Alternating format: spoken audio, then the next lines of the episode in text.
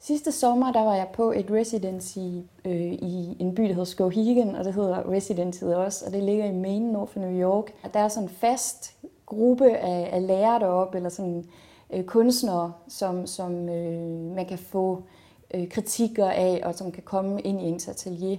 Og det er, mm, det er rigtig, rigtig fedt derude i en skov med hytter ned til en sø, og så er der et stort atelier oppe på en bakke, og der, der får man sit eget atelier, og man bor enten alene eller sammen med en anden i de der små hytter. Øhm, så man er fuldstændig isoleret. Man må ikke tage fra stedet, man må ikke få besøg. Der er en weekend, man må få besøg resten af de der ni uger. Det, det, er, det er med gruppen.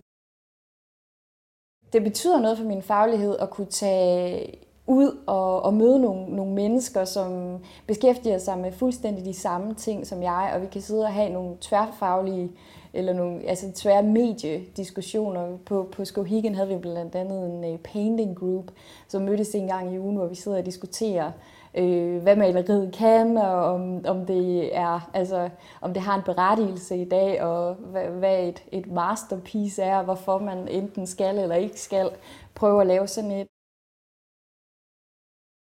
Det at komme på afstand, det, det, det, det er det allervigtigste for mig, det er at komme på afstand og kunne se sin verden og sit værk i perspektiv. Det, som jeg kan bruge et netværk til, er blandt andet at, at lave nogle ting sammen fagligt, og øh, lige nu er vi ved at kuratere en udstilling i New York, som hedder I Know What You Did Last Summer, som er øh, en, en gruppeudstilling øh, af os, der, der var på det her Skowhegan Residency sidste år. Og det, det skaber jo igen altså et nyt netværk og et nyt venskab. Jeg tror faktisk, jeg har et større netværk i New York, end jeg har i København, efter ni uger øh, på en sommerferie, eller hvad man skal sige.